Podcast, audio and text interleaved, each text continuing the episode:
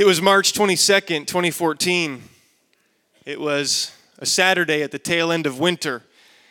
The day that we picked up our new dog, Maverick, in Wolfville, Nova Scotia. Now, I've told this story before. It was actually March 26th, 2014. I shared this story, but I'm going to share it again today. You see, we had this, this brainwave uh, I don't know what we had eaten the night before, but we had this brainwave that it would be a good idea to breed our, our first dog. Her name was Sophie. She was a female, and she was a bigger dog in an effort to make a little extra cash on the side. And so we found this breeder in Wolfville that had a mini poodle available, and we made the journey. It was five hours each way, so you know we had a fair amount of time to get to know one another on the way home. Maverick was around three years old and was kind of mild mannered, you know. We got him home and he seemed a bit nervous around our other dog, but, but no more than what, what seemed normal to us. And so that was Saturday. We get through Sunday, which can at times be a busy day for us, of course. And Monday rolls around. It's garbage day on Monday where I live. And so I, I was corralling some of the trash and making sure I had everything out by the side of the road. And I took some bags, set them on my side porch, and they landed on top of the dog's leash. That's an important fact, just a little foreshadowing for you. Welcome to English class. I went back downstairs to round up a couple more boxes and some trash, and while there, I decided to stoke the fire in our wood stove. In his new surroundings, Maverick was a bit unsure where to do his business, as we at times can be when we're in new surroundings, right?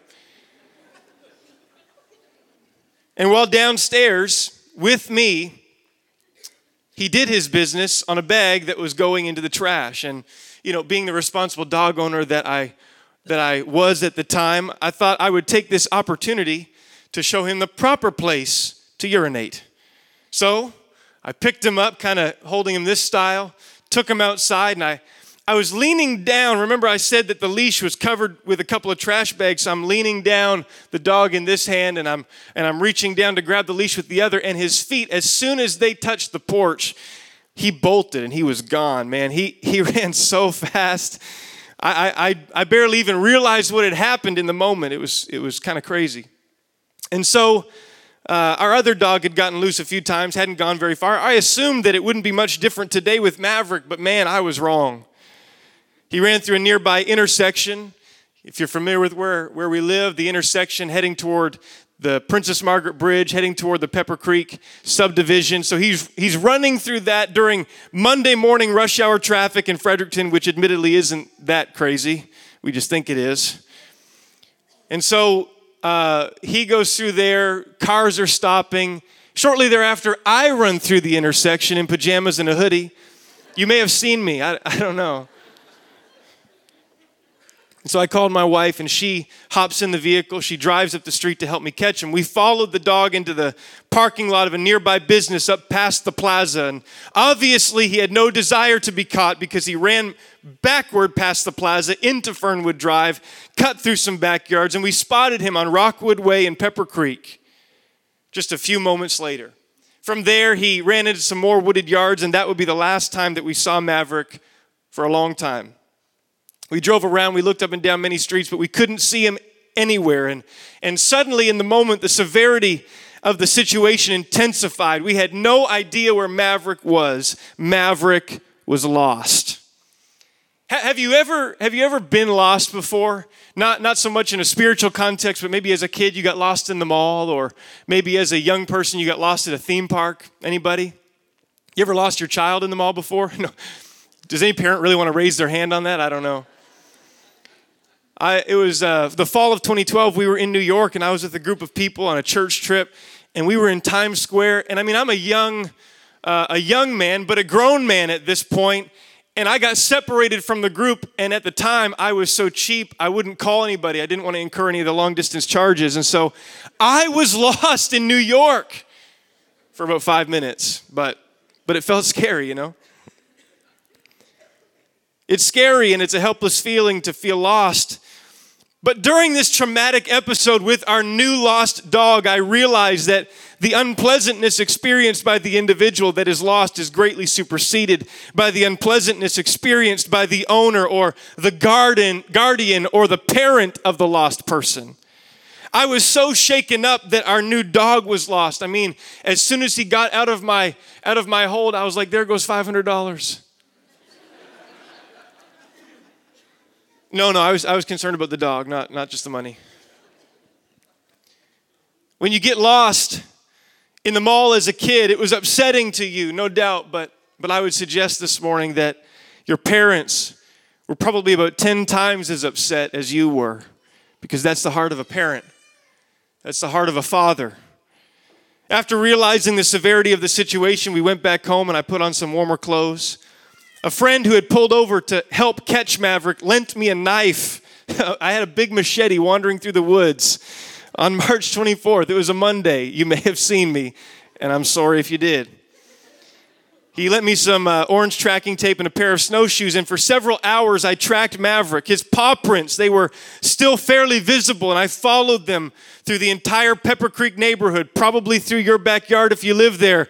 I was seeking to save my lost dog. In fact, this here is a map and it's a little bit hard to make out, but but right there, that's where I that's where I landed at the very end of my search.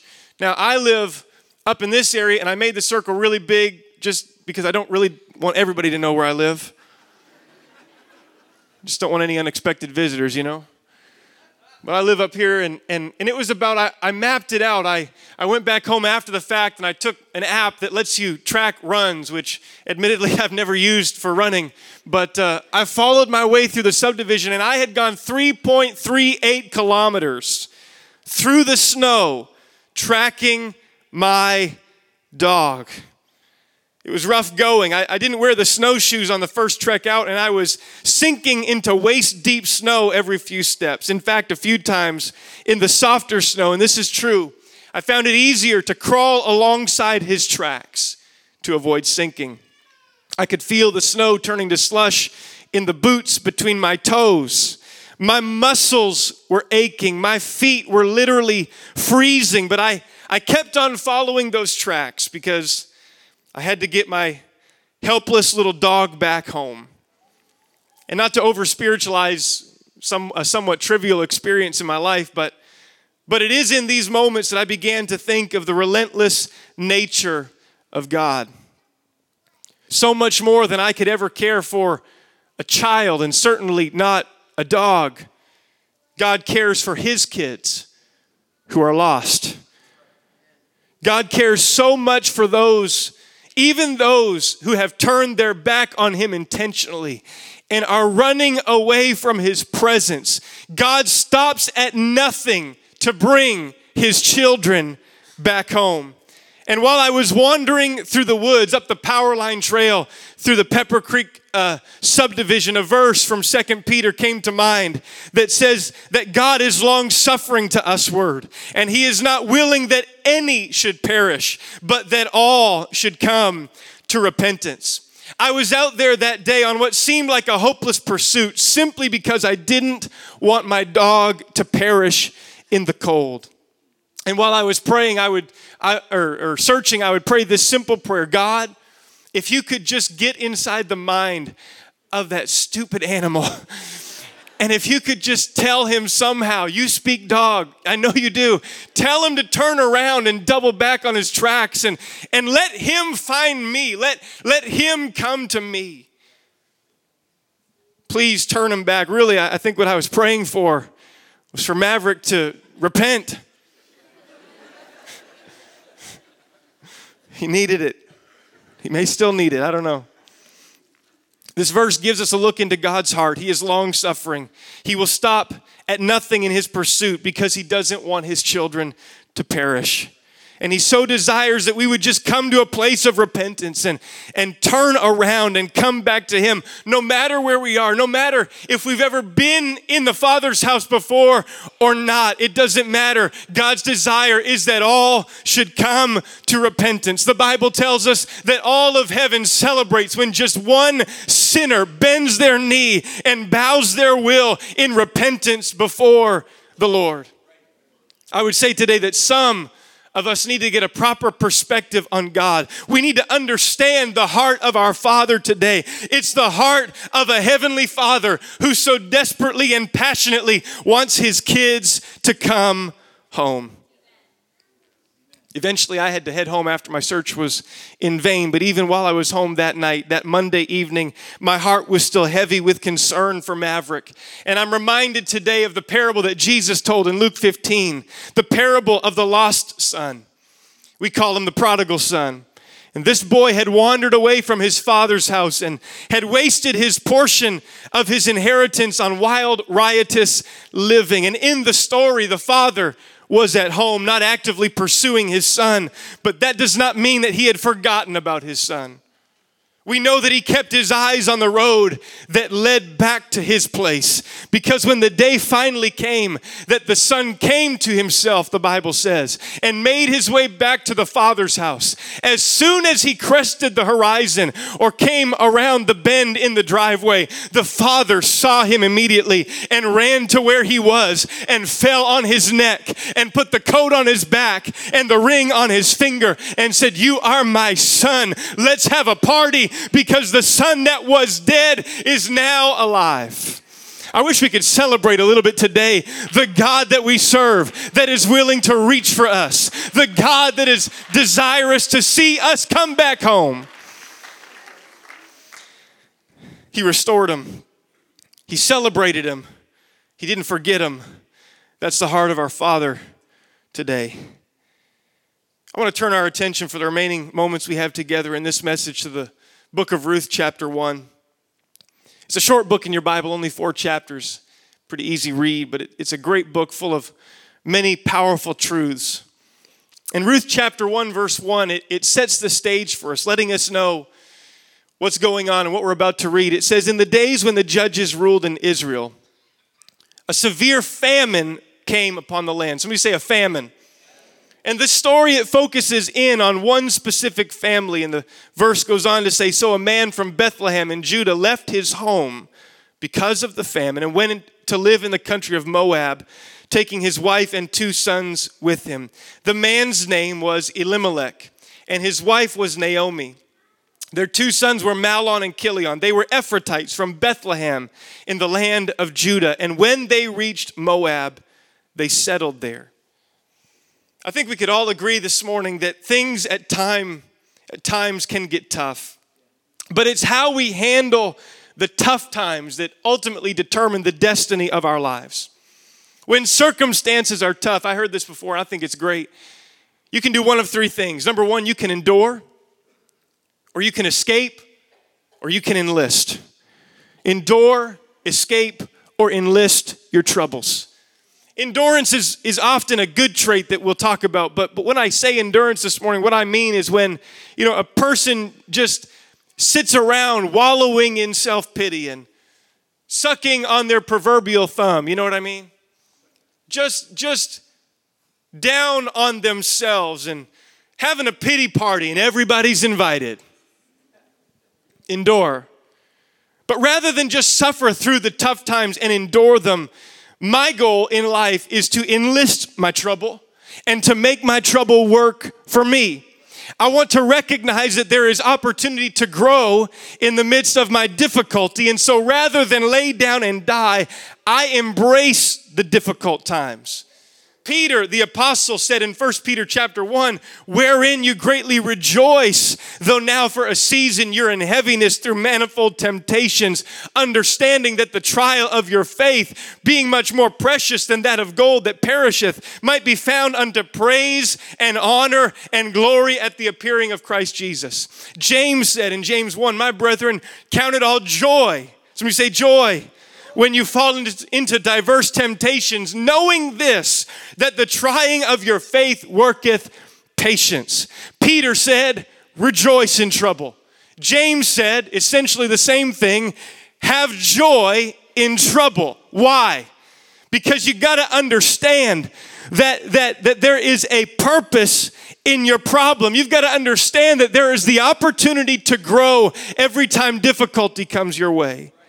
So don't endure your troubles, Enlist your troubles and have them work for your good and for His glory. Amen? I would say to everybody today if there's a famine in your life, like there was for Elimelech in the house of bread in Bethlehem, I would say try to find the silver lining. Seek to find the hand of God at work in your difficulty. If you will wait on Him and if you will seek His face, you will find Him in the background of every famine in your life.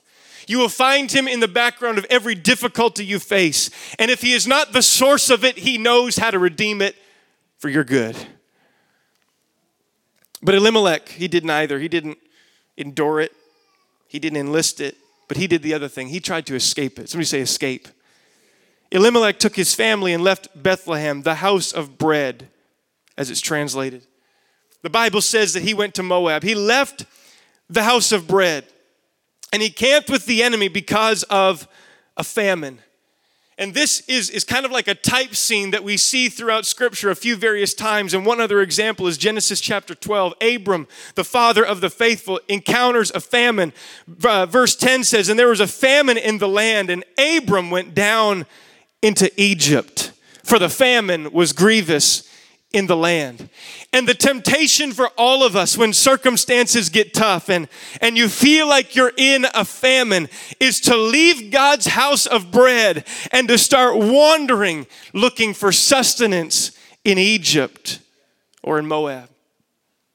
When we feel empty, let me say, we need to stay planted in the house of bread. When life is giving you lemons, come on, you got to stay planted in the house of bread. When there's a famine all around you and it doesn't feel like God's there, you got to stay planted in the house of bread. When we feel alone and we feel like nobody is for us, we've got to remember that God is for us and we need to stay planted in the house of bread. I know famines aren't fun, but the worst day in the house of God, in the house of bread, is better than the best day in the world. No matter what this, what, what happens in the church context, it is better the worst day than the best of days in the world. It's why the psalmist would say that better is a day in your course than a thousand anywhere else. It doesn't matter what I encounter in the presence of God, in the house of God. I want to stay there because I know that it's better. I'm not going to go wandering in enemy territory. I'm not going to go looking into Egypt. I'm going to stay in the house of bread. And because Elimelech tried to escape his circumstances, Elimelech paid a great price verse 3 of Ruth chapter 1 tells us that Elimelech died. And Naomi was left with her two sons. But it gets worse. The two sons married Moabite women. One married a woman named Orpah, the other a woman named Ruth. But about 10 years later, both Mahlon and Chilion died. And this left Naomi alone without her two sons or her husband. Please grasp with me for a few moments the reality and the severity of just one short sighted decision. Just one. Because of Elimelech's choice to go looking for more prosperous circumstances, he lost his life. His sons would end up marrying pagan Moabite women, marrying outsiders, which was strictly prohibited in God's law. Moabites came from Lot's incestuous relationship with his daughter in Genesis 19. Moab was cruel to Israel during their wilderness wanderings. They invaded and ruled over Israel during the time of the judges in chapter 3 of the book of Judges. Moabite women seduced Jewish men into immorality and idolatry in Numbers 25, and as a result, 24,000 of God's people died. God called Moab his washpot, which is a picture of a humiliated nation washing the feet of conquering soldiers in Psalm chapter 60, verse 8. This is the heritage of the Moabite nation, and this is what those two sons married into because of one short sighted decision. Because Elimelech tried to escape the famine, he and his family paid the price. His decision set in motion a series of events and decisions that never should have been. And it wasn't just detrimental to Elimelech, but also to his sons, marrying pagans and ultimately dying themselves distant from the house of bread. I've come to see that, that when a father or parents in a family make a short sighted decision and steer their family off course, oftentimes they don't pay as big a price as the children do. Because the parents, they still have a memory of what it was like to be raised in, in truth, to be raised in the presence of God, to be raised in the house of bread where there was sustenance and where there was provision from God. They know what it's like. And, and they may not let go of their doctrinal.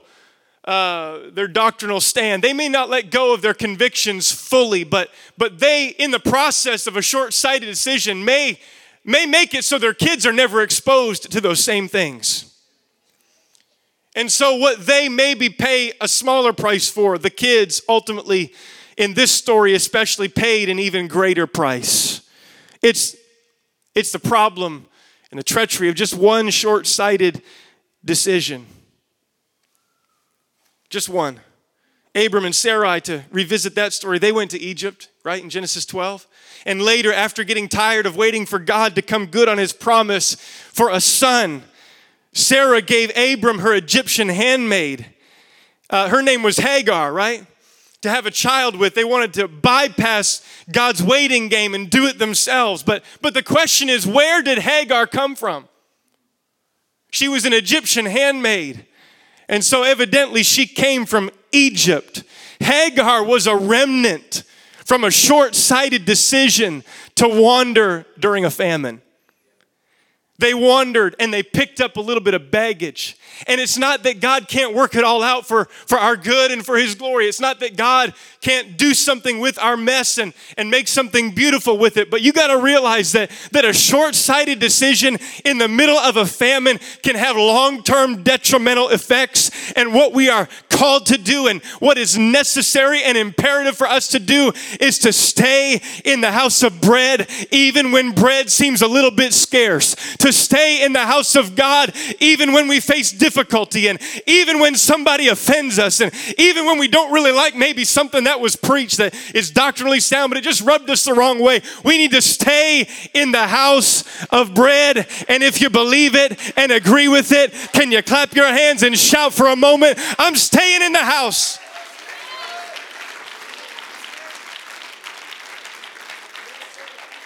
So, by not trusting God and trying to escape his problems, Elimelech exchanged one famine for three funerals. And that's the pattern of sin. Sin will make you pay far more than you wanted to pay.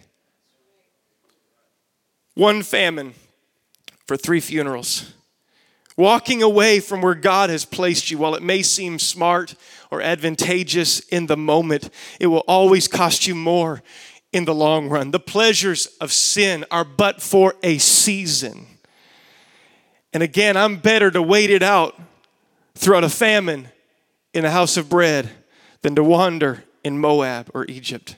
And so here is Naomi sitting in Moab, no husband, her sons are dead, and the only remnant left of their memory is two Moabite women, Orpah and Ruth. Verse 6 says Then Naomi heard in Moab that the Lord had blessed his people in Judah by giving them good crops again. And so Naomi and her daughters in law got ready to leave Moab to return to their homeland.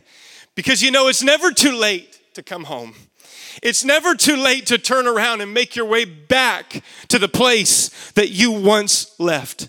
And what I find interesting about this scripture and this passage is that Naomi heard about the blessing back in Bethlehem in the land of Judah. But her current location prevented her from personally experiencing the blessing. And in order for her to experience it for herself, Naomi had to repent and she had to return to her homeland because God does not bless our disobedient wandering. But if we will turn back to Him and we will go back home, we can step back into the blessing. I've just come to serve notice this morning that there is bread in Bethlehem again, that God is blessing at Capital Community Church, that God is moving and ministering, that lives are being brought back together, families are being brought back together, and, and lives are being filled with with His Spirit again. I wish I had somebody this morning that agreed with me, that believed with what I'm saying, and you said, Yes, God is blessing in Bethlehem. There's bread enough to spare in the house of God. I wish you'd be a witness to somebody around you or somebody watching this video later. There's bread in the house. There's enough for you here. There's enough that you can come and get your fill in the house of God.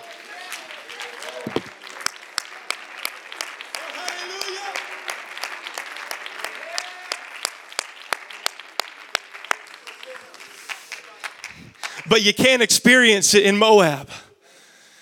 There's a blessing of provision that only comes in the house of bread. Only from the house of bread. She said, I'm returning to Judah. I'm returning to the place of praise. I've been in this place of discouragement for so long.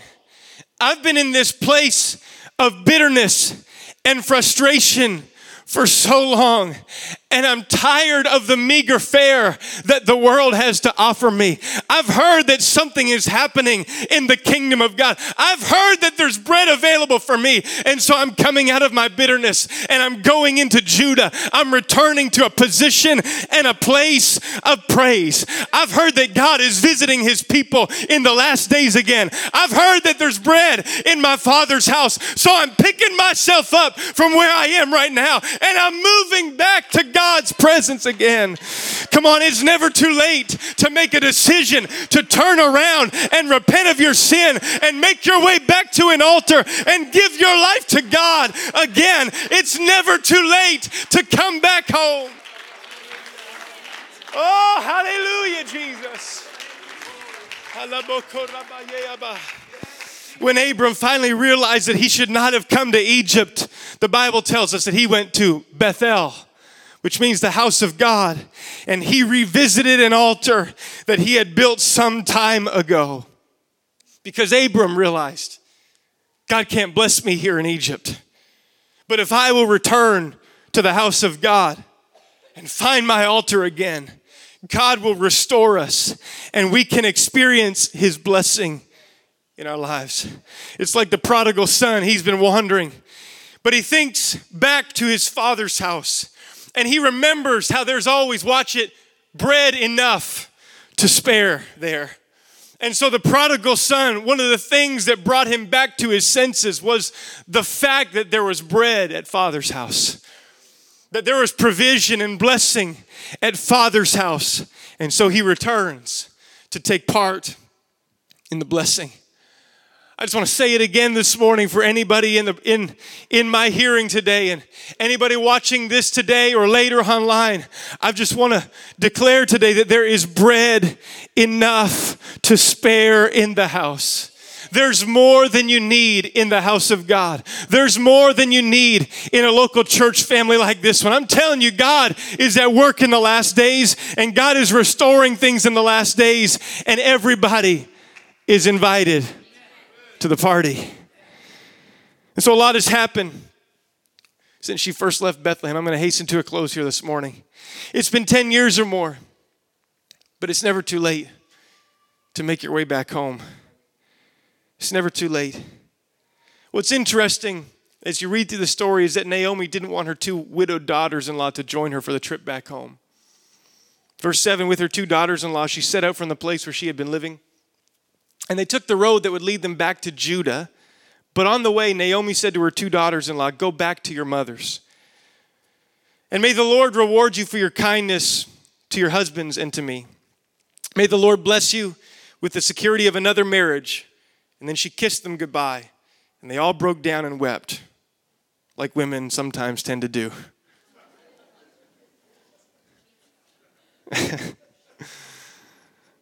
Sometimes I, am not going to say that. Come to see me later if you want to hear it.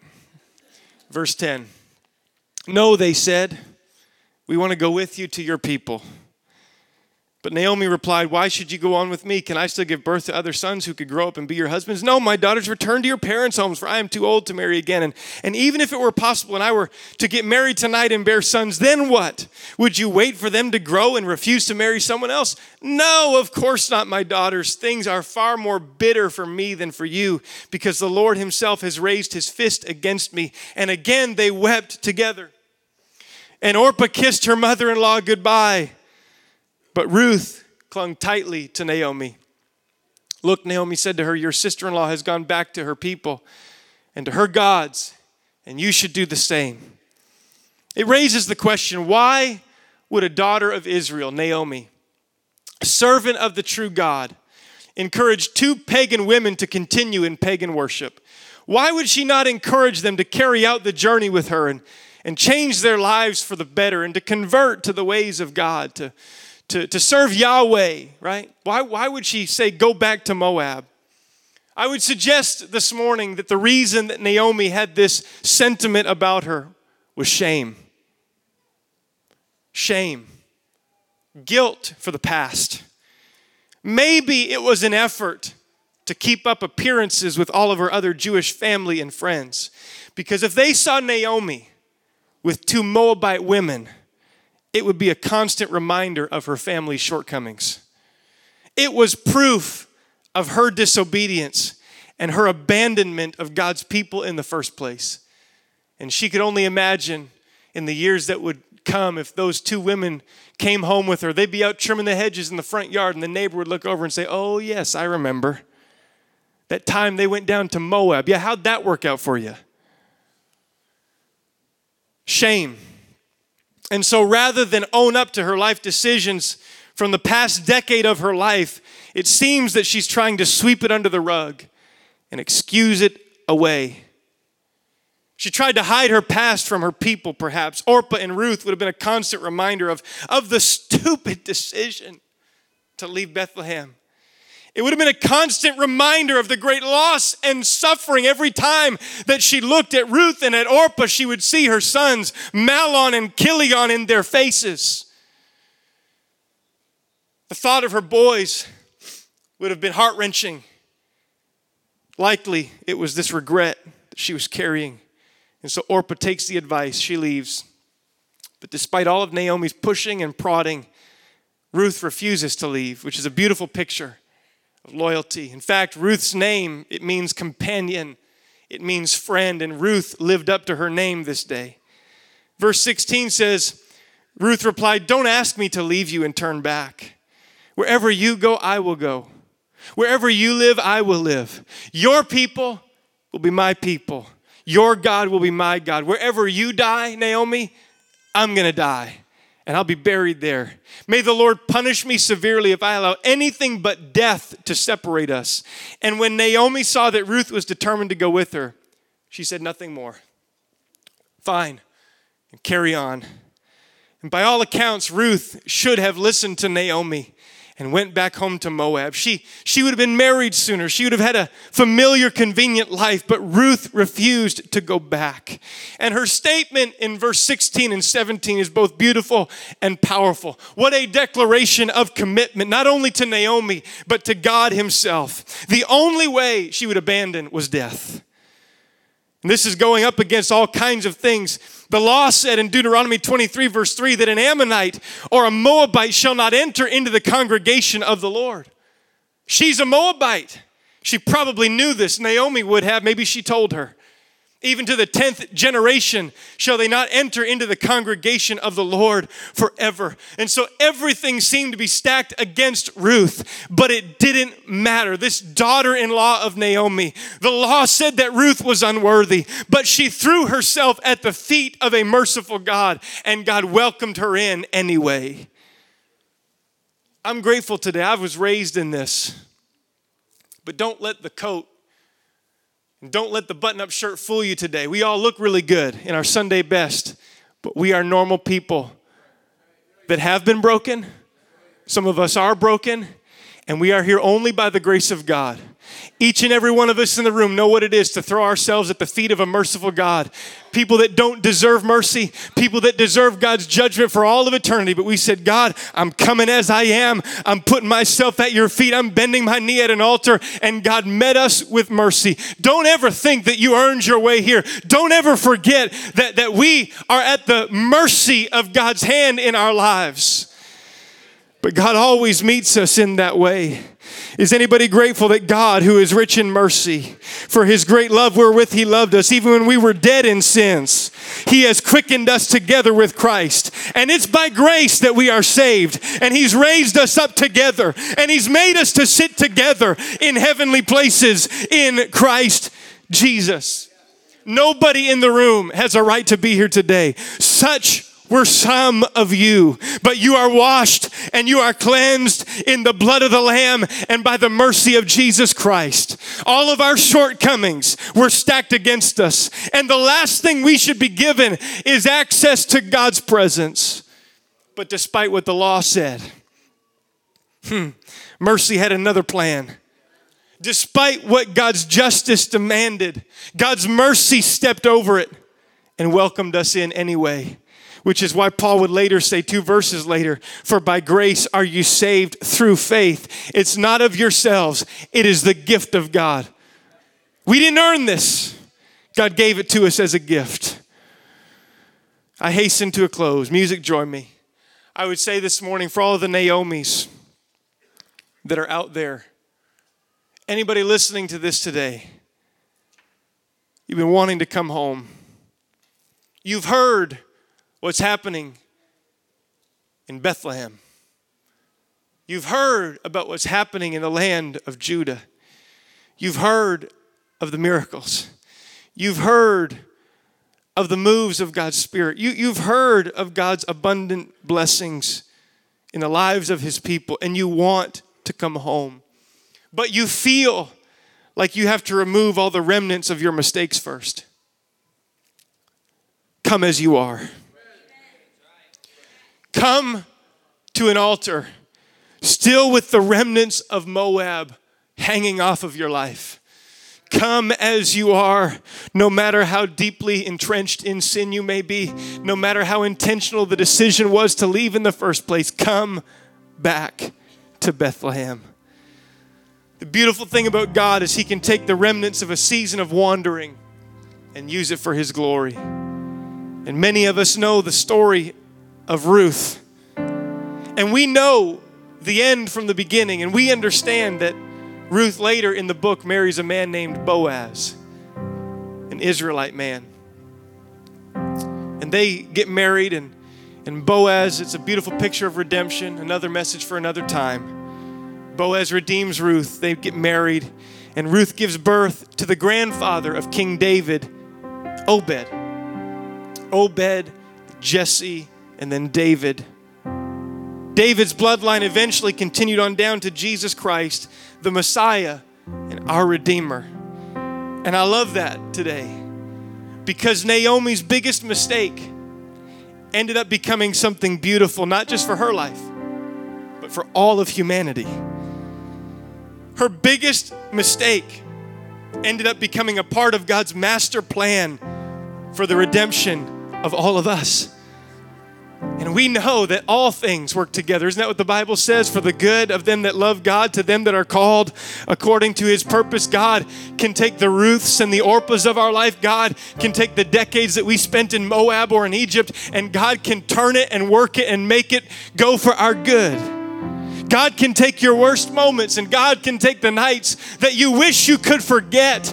And if you will repent and if you will return to Bethlehem, the house of bread, Bethel, the house of God, God will work them into the beautiful tapestry and master plan of your life. You don't have to sweep Ruth under the rug this morning. You don't have to pretend that you've always been perfect. You can come as you are. So the two of them continued, the Bible says, on their journey. I have one more point I want to make today.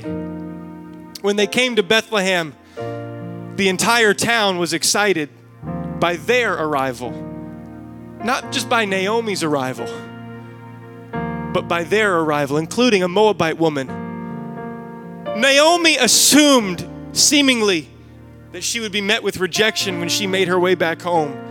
But instead, she was embraced with excitement.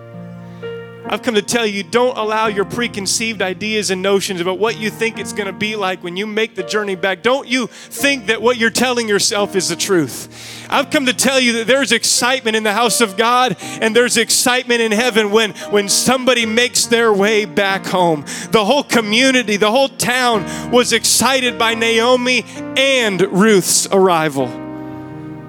Verse 20 Naomi said, Don't call me Naomi.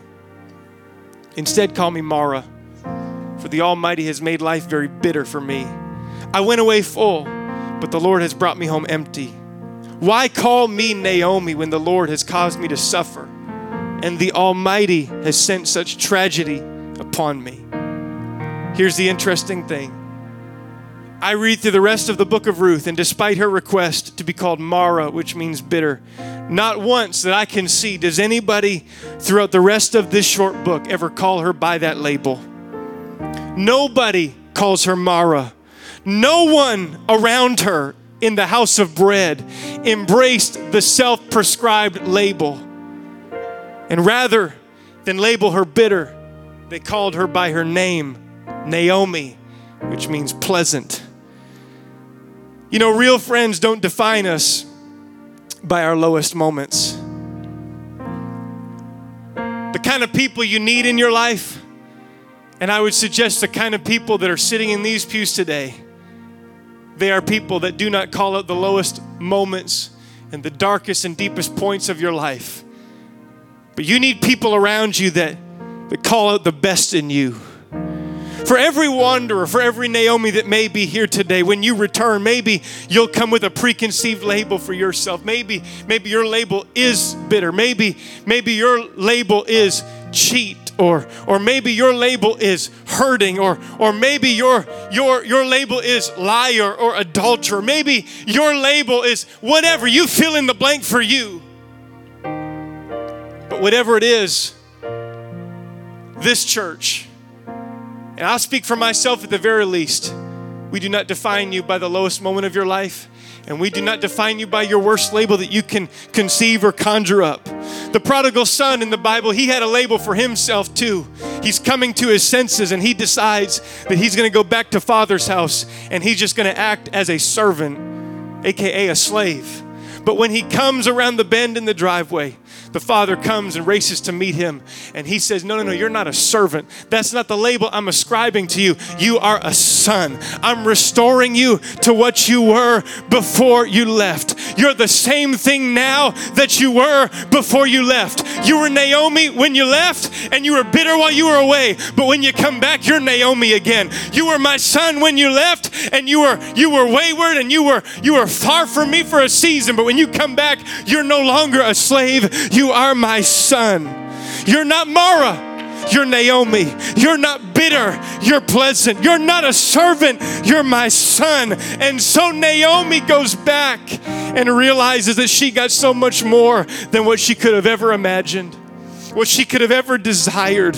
She had the blessings of God, and she had people around her that embraced her, not for what she was at her worst, but for who God made her to be. Naomi. Stand with me this morning. Church, if you could be sensitive in these moments and just allow the presence of God to permeate this atmosphere and to permeate every moment we have remaining together. I've come to tell you this morning it's never too late to come home. It is never too late to turn around. Hallelujah, Jesus.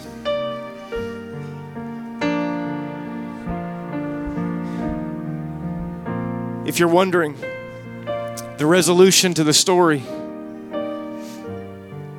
Maverick came home. Maverick came home. It was Tuesday morning, the next day. He'd been out in the bitter cold all night long. It was negative 23 that night. But before I went to bed, I couldn't search in the snow any longer. I felt like, you know, the father of the prodigal son, sitting at home, just waiting and wishing and hoping and longing. But on my side porch, I had a, a kennel sitting out there, I did everything I could. I mean, evidently, I didn't know how to shovel my step. I had a hot water bottle wrapped in blankets. I had food. I had water. I put a blanket around that thing so the wind couldn't whistle through. I had a place for him. And I had a kennel wide open. And this morning, I just feel in the spirit that God has his arms wide open. And he's waiting and ready to embrace anybody that would come home. It's never too late to turn around. It's never too far that you can't make your way back to a place of repentance and feel the blessing of God touch your life again. I want to leave you with one last thought. In fact, if you would just in this moment, if you would begin to make your way out of your seats, maybe this isn't for you today. Maybe you know that you're planted in the house of bread and you're planted in the house of God and, and you're not going anywhere. But for, but for somebody else in the room today that maybe wants to make a step, a courageous step toward God, I wonder once again if we as a church family could just come around this front and if we could just allow an atmosphere of prayer, an atmosphere of the Spirit to just permeate this place this morning as you come, just go ahead and get in that vein of prayer, get in that atmosphere of prayer, get in that attitude of prayer.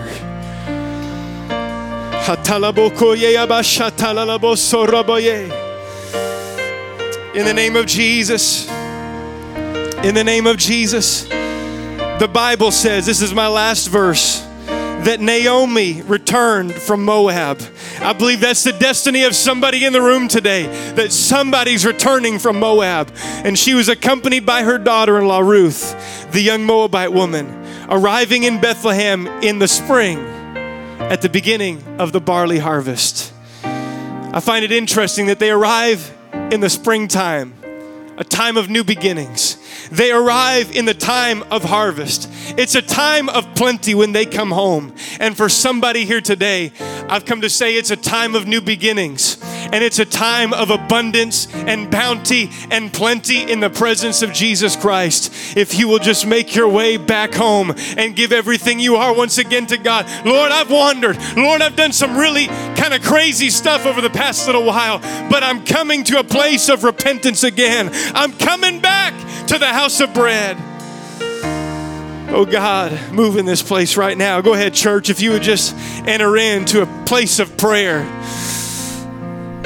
For anybody else in the room this morning, if you would like to make a courageous step toward this altar as a sign to God, Lord, I'm coming back. Lord, I'm taking a step back to you again. I'm coming back, Jesus. I invite you now I invite you to step down an aisle, to come around this altar. If you'd like us to pray with you, we would love to pray with you this morning. And just allow the presence of God to touch you. Guys, go ahead and raise the screen. Church, I wish you would just enter in with everything you've got right now. I wish you would just push in this atmosphere. We need a breakthrough in the Holy Ghost. We need a breaking of every stronghold, of every shackle, of every chain that holds people back.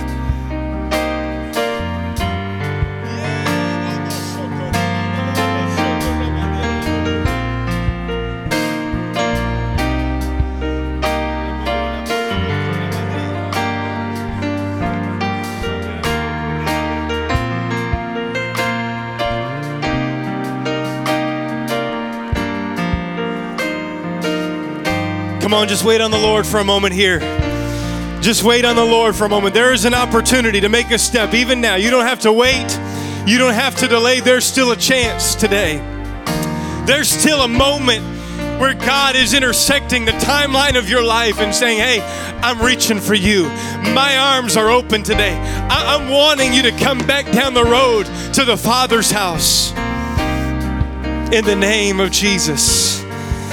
Oh, la barra boia raboko, nie będę raboko, nie ma jeszcze.